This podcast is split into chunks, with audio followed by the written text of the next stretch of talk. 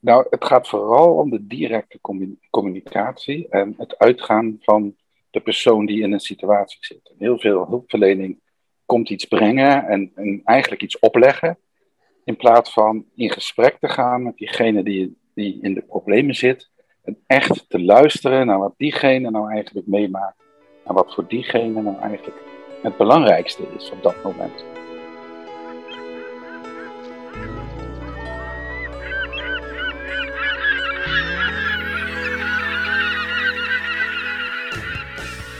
Ja, welkom bij weer een aflevering van Wat bedoel je? De podcast over heldere taal. Nou zijn we natuurlijk al een tijdje onderweg.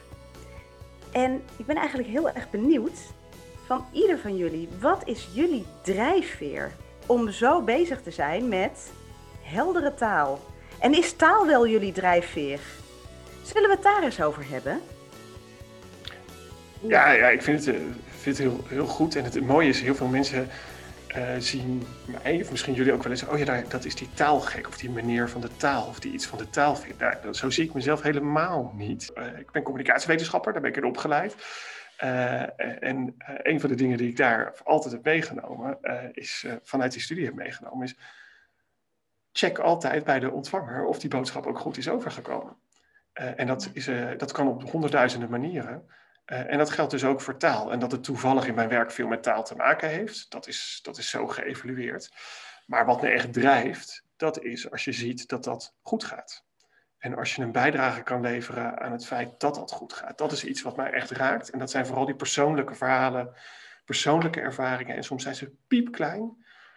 Maar daardoor kan ik echt, nou ja, soms wordt wel eens gevraagd, wanneer ga je fluiten naar je werk of fluiten naar huis? Nou, als zoiets me is overkomen, dat ik dus van iemand hoor die het misschien wat moeilijker heeft of die uh, uh, nou ja, moeite, moeite heeft met de communicatie van een organisatie. En die zegt, en nou begreep ik het opeens. Wauw. Omdat me dit gevraagd was. Dat is wat bedrijft.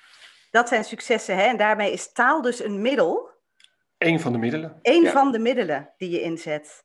Ja, en dat is bij mij, ik heb een, een soort gelijke ervaring. Um, maar voordat we het over mij hebben, ben ik heel benieuwd naar Sanne. Want hoe zit het met jou, Sanne? Ben jij nou een taalgek?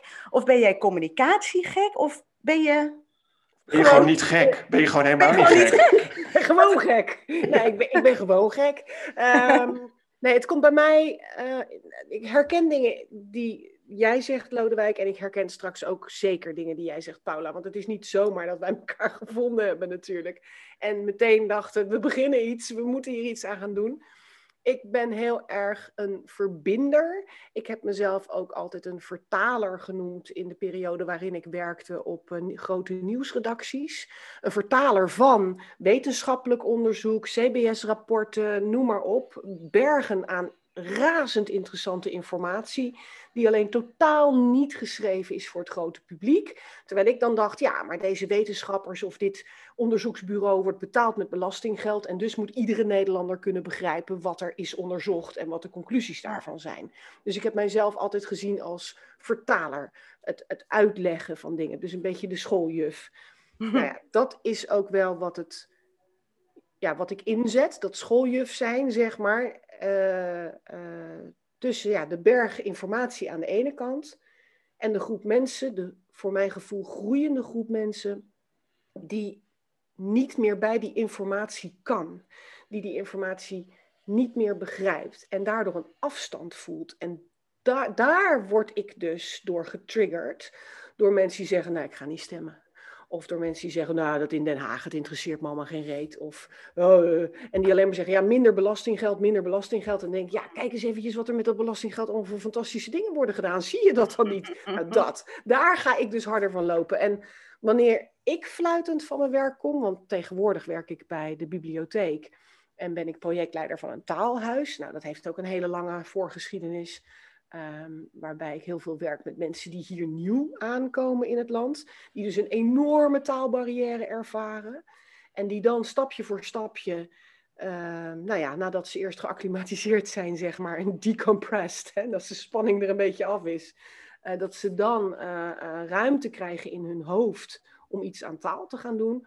Ja, ik word er gewoon heel erg blij van als ik dan mensen bij me krijg die zeggen, ik wil graag naar een taalles. Of ik wil graag gaan wandelen met iemand, met een taalcoach. Of ik wil graag dat mijn kinderen naar een huiswerkles gaan. En dan denk ik, oké, nou ben je geland. Nu uh, zie je dat je stappen moet gaan zetten.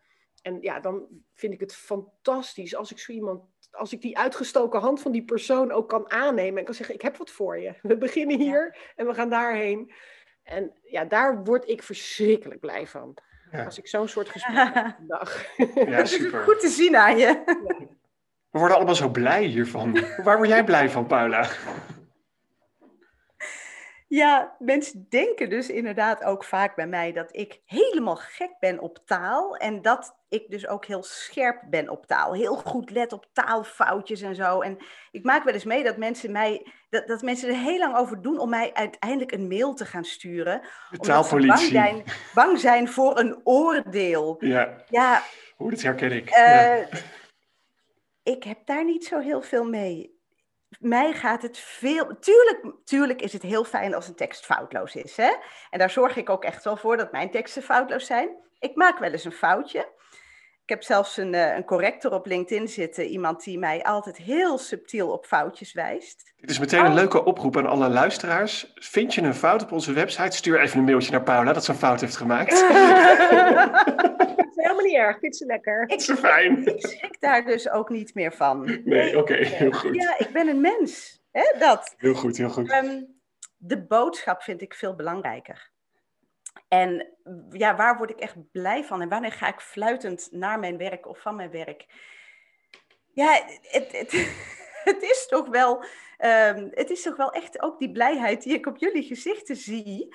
Um, ik zet mij in voor heldere taal. En daarmee heb ik het ook over heldere communicatie, over dat een ander je kan begrijpen, dat je contact krijgt met een ander. Dat is de verbinding waar Sanne het over heeft. En voor het positieve in communicatie.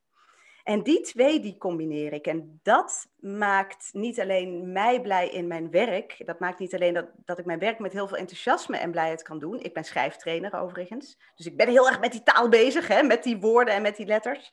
Ehm, maar dat maakt ook dat ik zie dat mijn cursisten heel blij worden. En vaak ook opgelucht zijn. Ja. En daar haal ik zoveel voldoening uit. Dat ik echt in de tijden dat ik nog live mocht trainen, dat je dan soms een ah, dit hoort en dat iemand zegt: Oh, wat fijn. Mag het ook gewoon? Mag dit? Mag ik gewoon menselijk communiceren met klanten? Ik dacht dat dat niet mocht. Ik ben wel een notoir huisjesomver, heilig huisjesomver schopper. Hm het hoeft van mij niet allemaal zo in van die vaste kaders en verplichtingen. Ik hou van wat meer vrijheid en ruimte. Om en dus lol. Die... En lol, natuurlijk. Ja, en lol. En om die verbinding te maken. En ik weet dus dat je veel meer bereikt bij een ander als je dat meer vanuit ehm, je, niet alleen vanuit je hoofd, maar ook vanuit je hart doet. Ja. ik, denk dat dat, uh, ik denk dat dat is wat ons bindt. Ja. Ik denk dat dat precies is, want uh, als jij deze vraag dus stelt, dan komt er alle, bij ons alle drie iets, iets uit het hart. En wat ik ook wel mooi vind, is dat we allemaal zeggen, het is, heeft, heeft helemaal niet zo ontzettend veel met die taal te maken. Dat is inderdaad een middel. Uh, iets waar het ook wel veel mee te maken heeft, is denk ik de toon. Uh, en dat heeft ook heel veel met dat hart te maken. Jij zegt, het gaat ook om de toon van schrijven. En ik vind dat zo ongelooflijk belangrijk. Er is zoveel communicatie dagelijks om ons heen waar de menselijke maat zeg maar uit verdwenen is. Waar, waar instituten iets meedelen in plaats van dat we dat instituten hun best doen om uit te leggen waar ze mee bezig zijn of waarom iets gebeurt. Of, ehm, en en daar, dat is net weer, we hadden het e-, eventjes, hè, voor mijn gevoel is er dus een soort kloof tussen mensen die, die het ook niet meer boeit wat er allemaal gebeurt in Nederland en die zich daar gewoon tegen afzetten. Mm En denk ik, ja, maar er, er wordt ook niet altijd vanuit de instituten moeite gedaan om mensen mee te krijgen, om, om die verbinding te zoeken. En dat, dat is volgens mij ook de toon waar je gewoon van mens tot mens moet. Ja. en dat zie, je, dat zie je bij zowel negatieve berichten als positieve berichten. We hebben natuurlijk uh, een aantal podcasts geleden hebben we de brief die ik kreeg van, uh, van Duo behandeld. Goed nieuws. Waar je heel erg ziet dat dat was eigenlijk een goed nieuwsbrief, hè? Halleluja brief bijna. Uh, maar die toon kon je er in ieder geval niet in vinden. En dat zou, dus het is niet alleen die taal, het is ook hoe je het opschrijft, het gevoel wat je meebrengt. Uh, en een kwestie waar dat heel erg bij speelt, is bijvoorbeeld mensen ja, in, in, multiproblematiek of bijvoorbeeld met schulden. Mm die krijgen ontzettend veel post, want er moet ook ontzettend veel geregeld worden. Hè? Dus daar zie je heel erg die, die kloof waar jij het over hebt, Sanne, die wordt daar eigenlijk niet zichtbaar, maar die wordt daar heel erg voelbaar. Ja, die wordt, nee, die wordt daar nog verder uitgediept. Ja, nog verder zelfs. Hoe bedoel je dat? Nou, dat, dat hoe meer brieven je stuurt aan iemand die in de problemen zit, hoe groter die kloof wordt. Ja. Hoe groter de stapel ongeopende post. Dat, dat is gewoon bekend. Dat mensen het op een gegeven moment sluiten zich af. Ja. Die denken, ik, ik, ga hier niet, ik wil niet weten wat er in deze envelop zit. Dus ik ga er ook niet naar. Dat, dat, soort, dat is bekend, dat weten we uit onderzoek. Maar wat we doen is nog meer brieven sturen of mailtjes. Je zag het ook heel mooi in, die, in, die, in dat tv-programma Schuldig, hè, van een tijd geleden prachtige documentaire is geweest. We zullen wel een linkje onder onze podcast zetten. Maar Paula, jij was er ook helemaal uh, van onder de indruk wat je daar zag. Hè? Ja, inderdaad. Ik, ik heb vanuit mijn eigen ervaring nog nooit achter de voordeur gekeken van mensen met schulden. En op een gegeven moment ontmoette ik ook iemand in een van mijn trainingen. Dat is Mark Mulder. Hij is ervaringsdeskundige op het gebied van schulden. Dus toen heb ik letterlijk met iemand urenlang een gesprek kunnen hebben over wat gebeurt er dan allemaal. En we hebben Mark uitgenodigd in de podcast. We laten hem zo binnen. Ik zei net dus al, hè, hij is ervaringsdeskundige armoede en schulden. En hij werkt nu, dit is een echte functie die hij heeft, bij Movisie. En een ervaringsdeskundige die zet zijn ervaring in om de manier waarop wij omgaan met schulden, wij in de maatschappij, om die manier te veranderen. Ja, ik haal uh, Mark nu in de uitzending, uh, want ik ben heel benieuwd om van hem te horen op welke manier je nu het beste contact kunt leggen met mensen met schulden. En Mark komt als het goed is. Blijft altijd spannend, hè? Want we, zitten, we zijn natuurlijk deze podcast ja. aan het opnemen op afstand. en daar hebben we Mark. Hallo Mark. Hallo. Dag Mark. Ik heb je net geïntroduceerd. Ik heb verteld dat je ervaringsdeskundige bent. Um, en eigenlijk hadden wij meteen een hele prangende vraag van... Wat doet een ervaringsdeskundige nou eigenlijk? Wat is dat precies? Ja, hele goede vraag. Ja, eigenlijk weten we dat zelf ook niet goed. nee, ja, weet je, het is wel duidelijk wat een ervaringsdeskundige doet. Die, uh, een ervaringsdeskundige zet zijn eigen ervaring met iets in, uh, eigenlijk om anderen die hetzelfde meemaken, daarin verder te helpen. Alleen, het is een heel breed begrip. Want je kunt het op allerlei manieren doen. Je kan het doen door je ervaring te delen en anderen te laten leren van wat je hebt meegemaakt. Je kunt het ook doen door met mensen in gesprek te gaan die datgene aan het meemaken zijn. Wat je zelf ooit mee hebt gemaakt. Dan ben je een voorbeeld van dat je eruit kan komen. En je kunt echt aansluiting vinden op de gevoelens van die ander, omdat je weet wat iets betekent. Maar je kunt je ervaring ook bijvoorbeeld inzetten om beleid te veranderen en om uit te leggen wat eigenlijk de gevolgen zijn van bepaald beleid. En hmm. hoe je denkt dat het anders zou kunnen.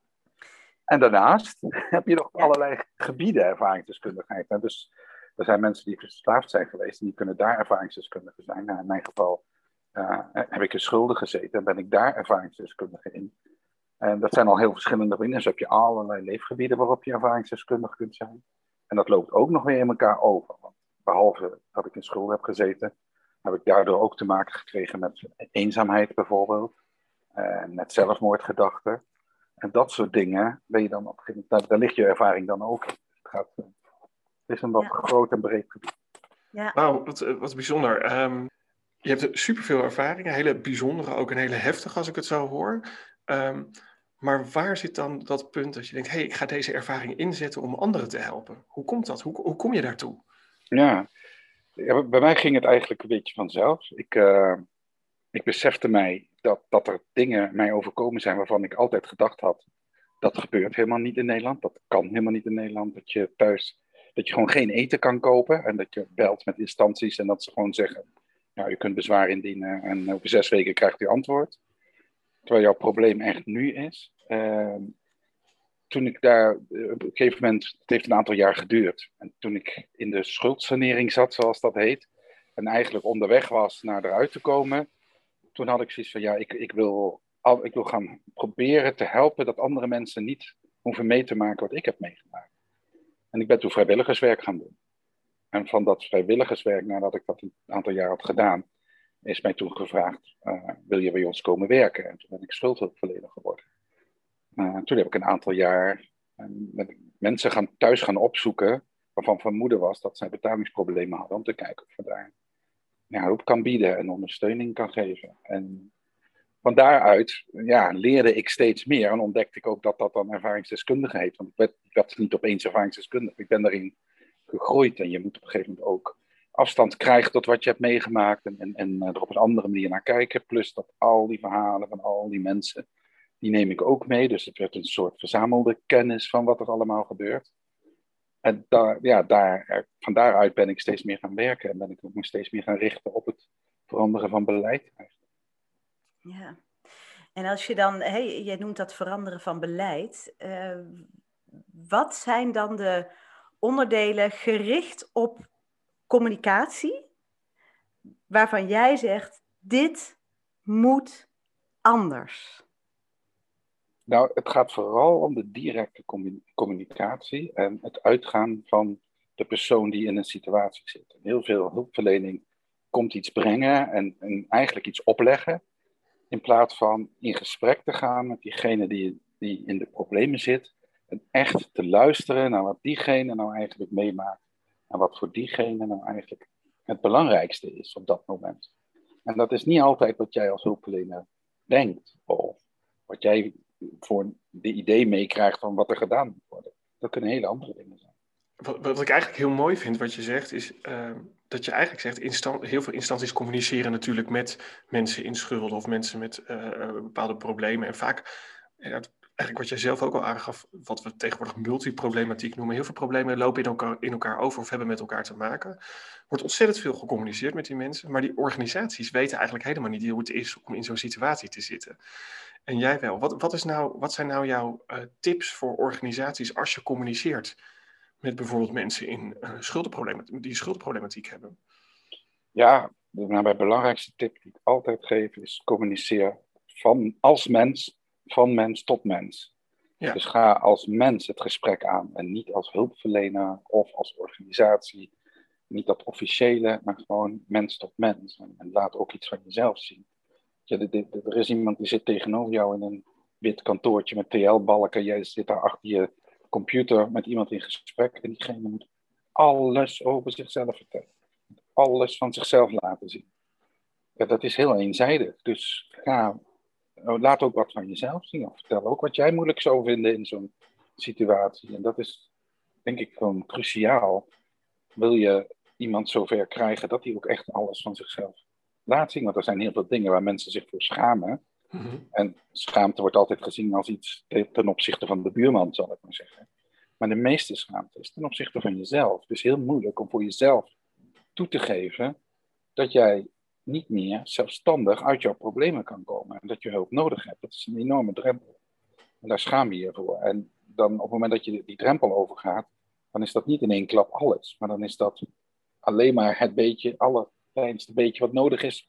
En dan wil je eigenlijk weer zelf verder. Maar er zit nog zoveel achter. En om dat allemaal te laten zien in een gesprek, daar is heel veel vertrouwen voor nodig.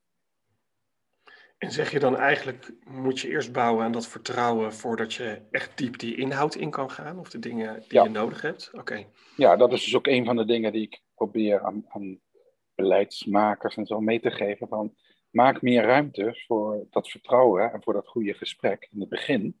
Zodat je later tijdwinst hebt, zeg maar. Je, want, want het levert wel wat op. Je kunt later veel sneller en veel beter handelen, omdat er gewoon een, echt een vertrouwensband is ontstaan en omdat je veel meer van elkaar weet. Als je in het begin heel moeizaam en afstandelijk te werk gaat, dan, wordt het, dan stuit je iedere keer weer op, uh, nou ja, moet ik zeggen, belemmeringen.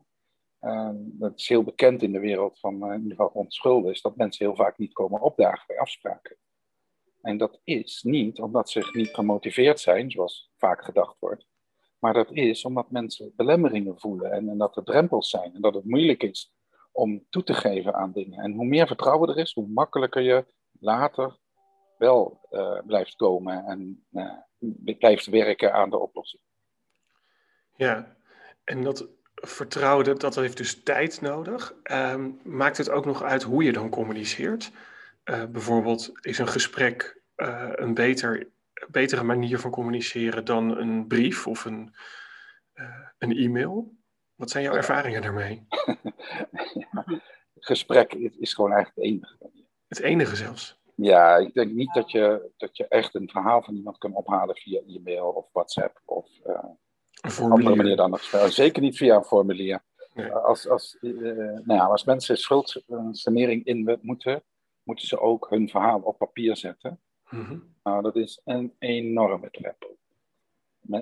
Je moet je voorstellen, die, die hulpverlener die weet wel wat hij ongeveer wil horen. Maar jij die jouw verhaal moet opschrijven, je hebt geen idee wat die hulpverlener nou eigenlijk van jou wil horen. Okay. En er zit zoveel emotie achter, dat het heel lastig is om dat allemaal uh, op een goede manier op papier te zetten. Dus of mensen gaan zes, zeven, acht kantjes met het hele verhaal tot in de detail opschrijven. Of juist maar 15 regels, omdat het juist allemaal, ze willen er niet naar kijken. En het is zoveel beter om uh, dat in een gesprek te doen. Ja. Ja, ja en nou is de, de maatschappij natuurlijk wel zo ingericht rondom schuldhulpverlening en rondom alles mm. ongeveer, hè, dat je ongelooflijk veel post ook krijgt. Ja. He, dus ja, je ik... krijgt mails, je krijgt brieven, je wordt uitgenodigd op een gesprek. Uh, hoe zie jij dat? Wat is jouw ervaring daarmee? Nou, ik kreeg op een gegeven moment vijf brieven per week of zo van de Belastingdienst. Vijf? Ja, zoiets. Want, want je hebt, je hebt eh, de, inkomstenbelasting, de BTW, uh, de toeslagen, nou, al die verschillende dingen. En die worden allemaal met elkaar verrekend. En je krijgt een, een brief met, waarin staat wat er open staat. Een brief van ze hebben dit met dat verrekend. Uh, die, daar krijg je er twee van, want het wordt op de ene manier verteld en op de andere manier dan een brief van wat er nog open staat. En zo gaat het maar door en gaat het maar door. En ik maakte die brieven ook niet meer open. Want ten eerste kon ik er sowieso niet naar kijken. Want dat was alleen maar geconfronteerd worden met een probleem wat ik niet kon oplossen. En het was gewoon veel te veel. En enorm officiële taal allemaal in de brieven. En dan krijg je, een, en dan komt er een deurwaarder langs met een, eh, dat heet dan een explode. En de naam van de koningin staat er in grote letters bovenop en direct openen. En, uh, nou ja, en dan krijg je een heel ingewikkeld verhaal. En zelfs nu, hè, dus veel, toen ik al uit de schuldsanering was en toen ik werkte als hulpverlener, als ik bij mensen kom en ik, vind, ik zie zo'n pak papier van de rechtbank en ik wil weten wie is nou eigenlijk de originele schuldeiser, dan ben ik gewoon een kwartier aan het zoeken naar waar dat nou eigenlijk staat, want dat staat niet helder voorop. Nee, voorop staan dan allemaal juridische termen en juridische zinnen. Uh, ja, ik heb net nog even opgezocht wat nou officieel een explote is. Ja, en dat is een dan door de deurwaarder opgemaakte akte waarin deze verslag doet van het betekenen van een gerechtelijk stuk, een dagvaarding of een vonnis. En dat is dan de heldere uitleg. Ja. En dat is al, en dat is gewoon de uitleg van wat het is. Maar als jij in de stress zit en je krijgt een brief met allemaal officiële taal en, en het, het is zo ingewikkeld. En, de, en als er al een blaadje bij zit waarin het nog simpel uitgelegd is, dan doen ze die achteraan en niet vooraan. Nou, nou langzamerhand veranderen er wel dingen, want ook uh, de deurwaarders weten ondertussen wel dat mensen met stress heel erg veel moeite hebben om dingen te begrijpen. Maar dan nog steeds, zelfs als ze zeg maar denken van nou laten we bewust het eenvoudiger maken, is het nog veel te moeilijk. Ja. En het moet nog veel simpeler uitgelegd worden. Ja.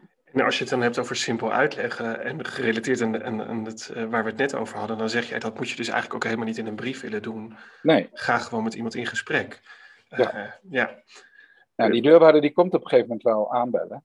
Ja, maar dan is het eigenlijk al te laat. Dan is het natuurlijk al te laat. Nou, we lachen er nu om, maar in, ja. Ja, ja. nee, inderdaad. Maar dan en dan, en dan is het ook nog maar de vraag of de, of de uh, deurwaarder is al uh, vast een heleboel goede hebben. Maar die moet dan ook nog wel begrijpen dat dit dus speelt aan de andere kant van die voordeur. Nou ja, ja dat, je, dat is het probleem.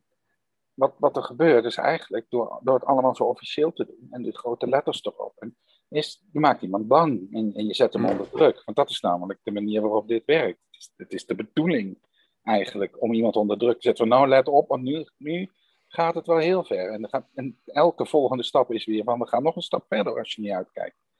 En die druk, die maakt het alleen maar moeilijker om een oplossing te vinden en om het te snappen. Dus het is eigenlijk is het niet, het draagt niet bij aan een oplossing, maar het draagt juist bij aan een vergroten van de problemen.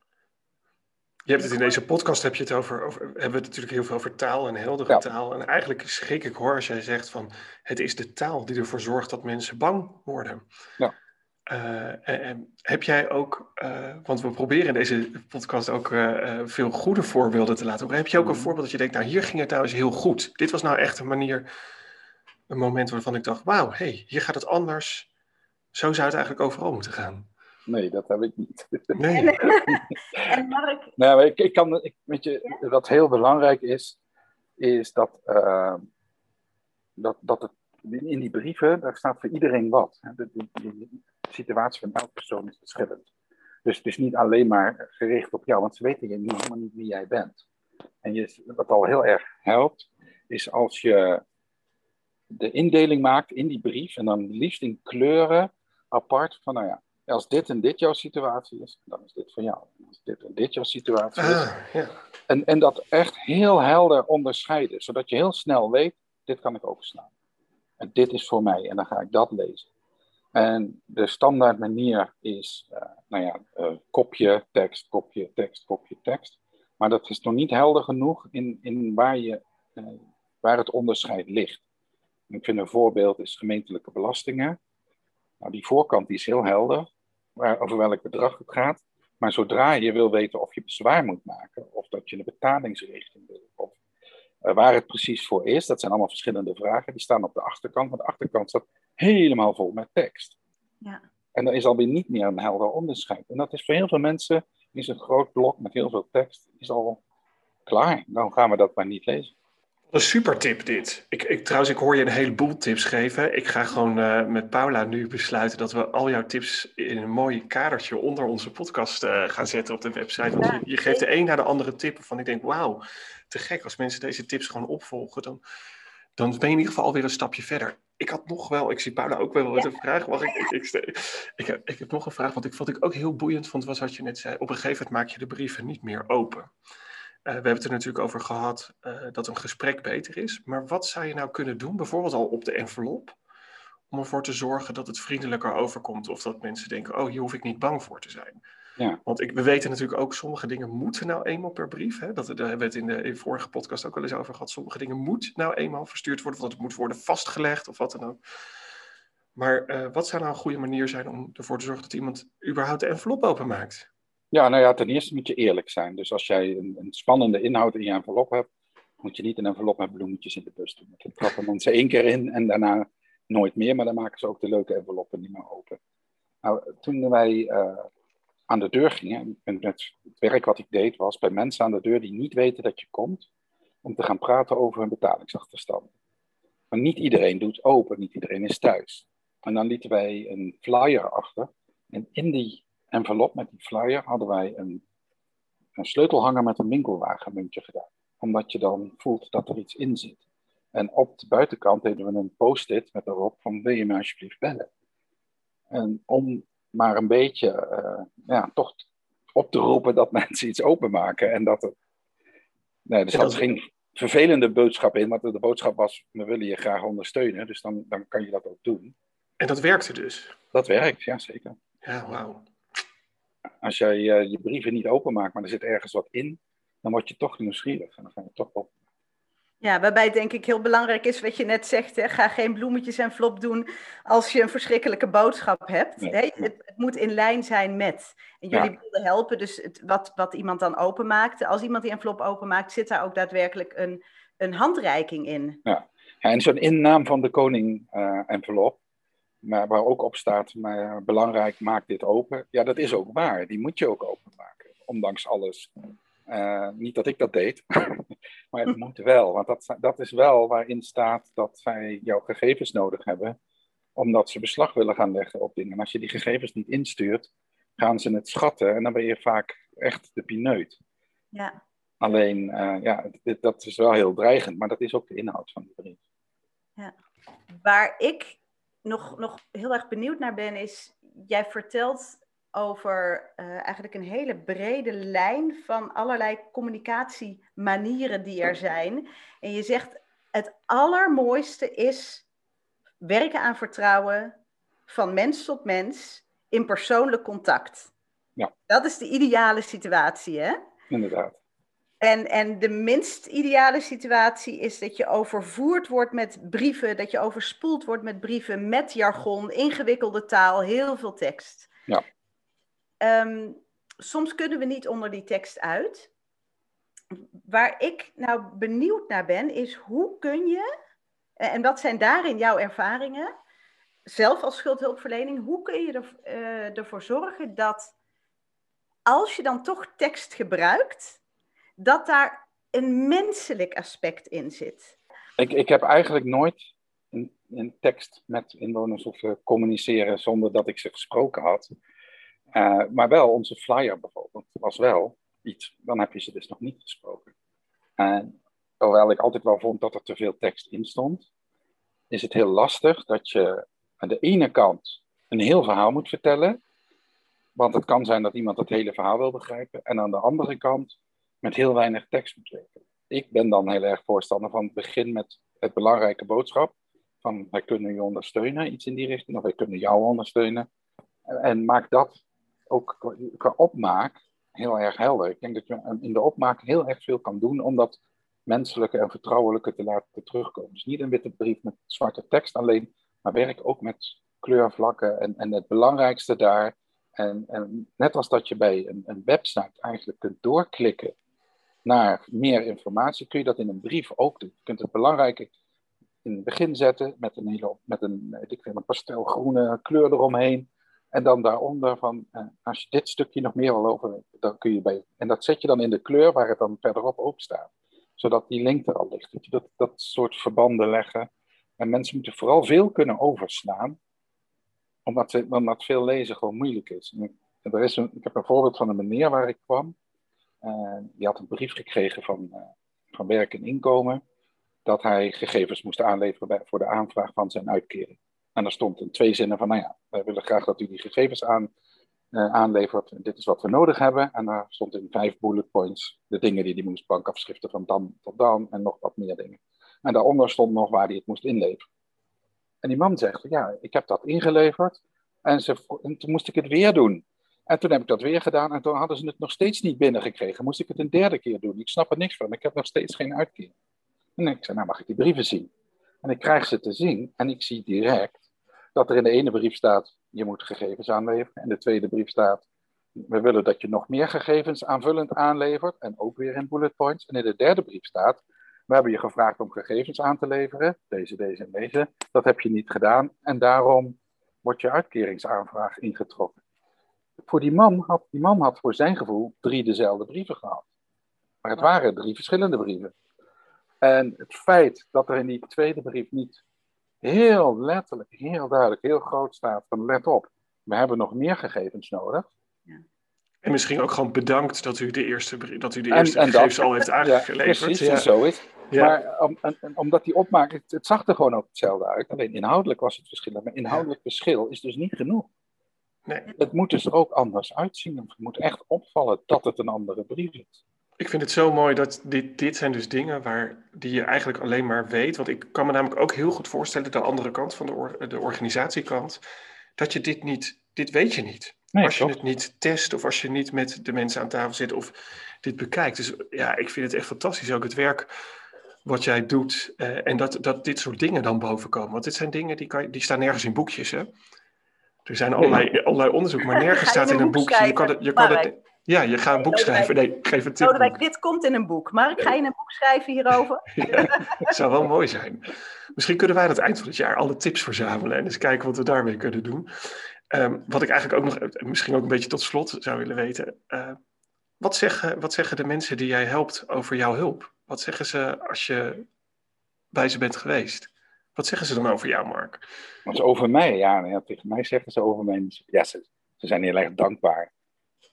Maar dat, dat, ik, wat ik vooral om gaat, is dat ik heel erg merk dat, dat het voor mensen heel belangrijk is dat ze het gevoel hebben dat ze gehoord worden.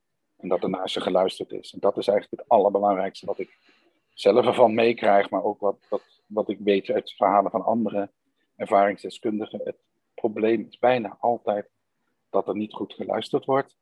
En luisteren dat lijkt zo eenvoudig, maar het is zo moeilijk. Omdat het echt, het gaat om wat die mensen zelf denken dat voor hen een probleem is, maar ook waar, waar, welke richting een oplossing ligt. En het heeft geen zin om iets op te gaan leggen. Dus uh, je moet ook de kans geven om de ideeën van die mensen te volgen en te volgen waarin zij denken. En dat is, nou ja, cruciaal, maar ook best lastig. Als je zelf al helemaal in je hoofd hebt hoe het eigenlijk zou moeten gaan lopen. Wij weten allemaal wel hoe het moet, hè? Precies. Wij komen dat wel even vertellen. Dat, ja. dat beeld. En daarvan kan iemand meteen weer in zijn schulp kruipen. Ja. ja, dat is ook het tweede ding wat heel belangrijk is. En dat is dat je beseft uh, waar iemand emotioneel zit. Er zijn mensen die op een gegeven moment niet meer geloven dat zij nog uit die situatie. Dat heb ik zelf ook meegemaakt. Ik geloof niet meer dat ik er nog uit kan komen. En als, ik daar, als je daar niet in gelooft, dan, kan, dan maakt het niet uit dat er iemand tegenover je zit. Als jij niet denkt dat diegene die oplossing gaat brengen, dan ga je, is het echt heel moeilijk om nog te gaan doen wat er van je gevraagd wordt. En vaak wordt er dan een oordeel aan verbonden dat iemand niet gemotiveerd is. Maar het heeft te maken met het licht zien aan het eind van de tunnel en het geloven dat je eruit komt. Dus is dat het eerste waar je aan moet gaan werken. Is in gesprek gaan over andere mensen die dit, met wie je dit hebt gedaan en die eruit zijn gekomen. En welke stappen je neemt. En heel klein beginnen, desnoods dingen uit handen nemen. Nou, dat soort dingen. Ja. En niet te snel gaan. Ja. Wauw, ja, ik, uh, ik vind het echt fantastisch wat je allemaal vertelt. En het zijn uh, echt de ene eye-opener de andere, als je het mij vraagt. En als je het dan over luisteren hebt, dan hoop ik ook echt dat heel veel mensen naar dit gesprek gaan luisteren. En dat zeg ik niet vanwege ons, maar omdat jij echt, denk ik, heel veel mensen een hoop echt een stuk verder kan helpen. Niet alleen de mensen die in de schulden zitten, maar ook de mensen die met die mensen moeten communiceren. Dus ik ja. wil je ontzettend bedanken, want het is echt uh, fantastisch. We gaan de tips denk ik ook inderdaad mooi verzamelen, onder de podcast zetten. Ja, zeker. Ik, uh, ik ga een lijstje maken. Ik ga nog eens even heel goed luisteren naar wat je allemaal hebt gezegd. Um, ik ga een lijstje maken, dat zetten we op de website, zodat iedereen dat terug kun, kan lezen. Ontzettend bedankt, Mark. Graag gedaan. Voor je hele waardevolle input. En um, ik denk tot een volgende keer. Nou, ja, dat zeggen, dat zeggen we altijd tegen de gasten. Hè? Ja, dat zeggen Maar er komt vast, als we allemaal weer bij elkaar mogen zijn, gewoon vast een mooie zwermfeest organiseren een keer. Oh ja, en dan, gaan we, dan komen jullie allemaal eh, komen jullie allemaal langs. Ontzettend bedankt. Graag gedaan. Jongens, wat een, uh, wat een heftig gesprek. Er, er, gaat van alles door mijn hoofd nu ik dit heb uh, gehoord. Ik, een indrukwekkend verhaal. Maar wat ik eigenlijk, wat mij het meeste bijblijft, is dus, en dat had ik me nooit gerealiseerd, ik voel me aan de kant ook wel dom, maar dat je taal dus ook kunt gebruiken om mensen onder druk te zetten en om mensen bang te maken. Ik vind dat super heftig. Ik vind dat eigenlijk heel erg. En tegelijkertijd denk ik, waarom heb ik dat nooit eerder verzonnen? Dat taal dus ook heel uh, negatief gebruikt kan worden. Ik ben ook heel erg onder de indruk van wat hij ons allemaal verteld heeft. Wat jij zegt, Sanne, toen dacht ik, terwijl jij dat zegt, dacht ik, maar dat is bijvoorbeeld wel wat een goed boek doet. Soms als je een heel spannend of heftig boek leest, dat je echt er soms niet van kan slapen, omdat het heftig is. En dat zit natuurlijk ook in taal, omdat, ik, omdat die taal dat met mij doet, omdat ik dat zo lees. En toen dacht ik, ja, maar dat gebeurt dus ook in gewoon brieven die niet zo bedoeld zijn. Of teksten nou ja, die helemaal niet zo bedoeld zijn. En daarom voel ik, vind ik mezelf een beetje dom. Want ik lees verschrikkelijk veel. En ik heb ook boeken die me wegvoeren van de wereld. En die me uh, of boeken die ik te eng vind om uit te lezen. dat heb ik ook wel eens gehad. Ja, ja echt dat ik denk, nou, het kan me echt helemaal niet schelen hoe dit verder afloopt met deze mevrouw in dat eenzame huis met die vent buiten in de tuin. Ik heb dat heel vaak met politieke, ik heb dat heel vaak met politieke biografieën. nee hoor. Te eng om te lezen. Ja. Nee, maar goed, het is, uh, uh, dus ja, in die zin, daarom vind ik mezelf ook een beetje suf. Maar ik had nooit bedacht dat je taal echt bewust kunt gebruiken om iemand onder druk te zetten, of angst aan te jagen, of bang te maken voor het volgende. Dat, ik vind dat echt heel naar, maar ik ben echt super naïef. Dat realiseer ik me nu weer. Ik weet ook niet altijd of het echt wel bewust is. Ik weet wel, waar, ik heb ook ooit eens onderzoek gedaan uh, in het Haagse naar hoe mensen eigenlijk teksten van de overheid ervaren. Eh, en dan geven echt mensen gewoon op de open vraag van wat, wat vindt u van teksten van de overheid? En dat sommige mensen nou, heel veel teksten worden inderdaad bewust moeilijk gemaakt om mij af te schrikken. Dat was gewoon antwoord. Dat was niet één iemand die dat zei. Dat zeggen heel veel mensen. Dus heel veel mensen hebben dat beeld ook. Dat dat zo is. Ja, ik, ik denk inderdaad... En dat doet die taal. dat, is, dat is toch al erg genoeg? Dat is vreselijk, ja.